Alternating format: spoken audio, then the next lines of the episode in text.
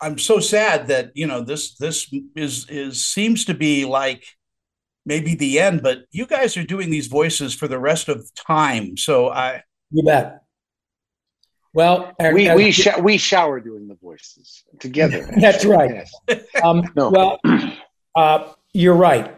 Uh, we are so grateful, um, and of course, we've been saying it during this lovely press tour, but it cannot be said enough, man. We are uh, these characters are part of us, and um, what a wonderful thing to have stuck in your pinky or your brain over and over again, uh, because all it does is make people happy. When people find out who Mo and I are, uh, and we regale them with a little pinky in the brain, it is it is nothing short of of just heartwarming and and and mind blowing. And I, man, we can't get enough of it. It's it's fantastic. Yeah, I mean, not to deny that there's a bittersweet element to this, and yeah.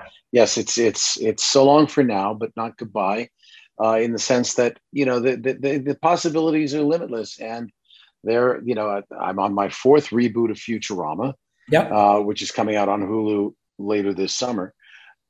Who knows what could be down the line for these characters? So we're not we're not uh, we're not closing the door on it in our hearts for sure. sure. We're just grateful to be able to have given you these 30 35 episodes for Pinky and the Brain, 36 for Animaniacs, because we're not in one episode one episode that's pinky in the brainless yes but um, we are uh, we're just immensely grateful to have gotten to do it at all so oh. thank you I, I, told I told Jess and uh, and uh, um, Tress that uh, I want to write a Pinky and the Brain as either a Christmas Carol or of Mice and Men, just one or the oh. other.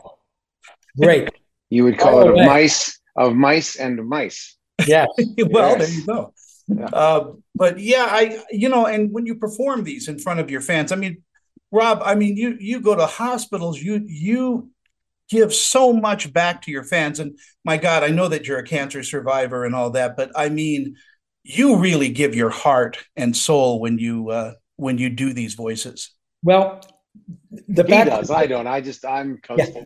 Mo actually gives his Mo gives his pancreas, which is really you know, hey, who am I to judge? It's unique. No, the fact is that, and thank you very much. Um, Mo and I, uh, and, and, really all of us do that. All of us who are so fortunate to be in this position um, do we, you know, Nancy Cartwright, Danny, uh, Jess, everybody. I, I'm, we, we, anytime we are privileged, and that's exactly what it is a privilege for which we've worked very hard, that someone says, Pinky or Yakko or, or the brain or Morbo or you name it, that character is going to it would could you have that character call my little girl or mm-hmm. My mom is ill and she loves pinky. Do you think the brain could call?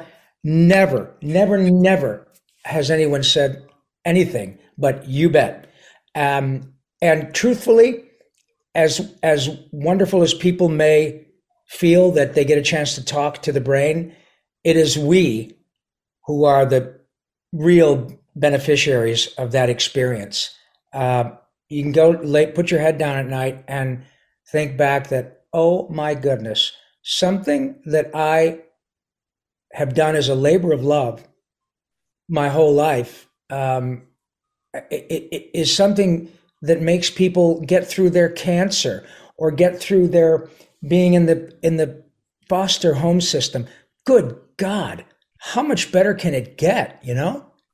Yeah, it, it's true. And the other compliment I want to give you, because we have just about a minute left, and I said this to Maurice in our interview Pinky and the Brain and, and the other voices you do are so real to me as a mm. fan.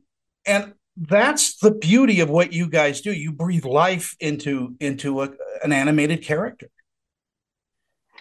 It's the closest thing that I've experienced in my life to magic magic is is when you you know to, to, get to be a cartoon character the first time i ever saw my voice come out of a moving drawing wow i was 19 years old and it was something out of nelvana films in in canada called easter fever and i was like wow i'm i've now joined fred flintstone and bugs yeah. bunny i mean i'm i'm a cartoon character and it was just it was it was awe inspiring in its own way because how many people get to do that? You know. We are out of time, but I love you both. I hope to see you in Salt Lake City very soon, so that uh, we can grab that lunch we owe each other. So yes, we'll, we'll, we'll go. We'll go if invited. That's for sure. Absolutely, uh, it would be a pleasure. Yeah, I'll work on it for you. All, All right. right. Thanks, Tony. Bye, Thanks, guys. Tony. Tony. See you later. Pleasure.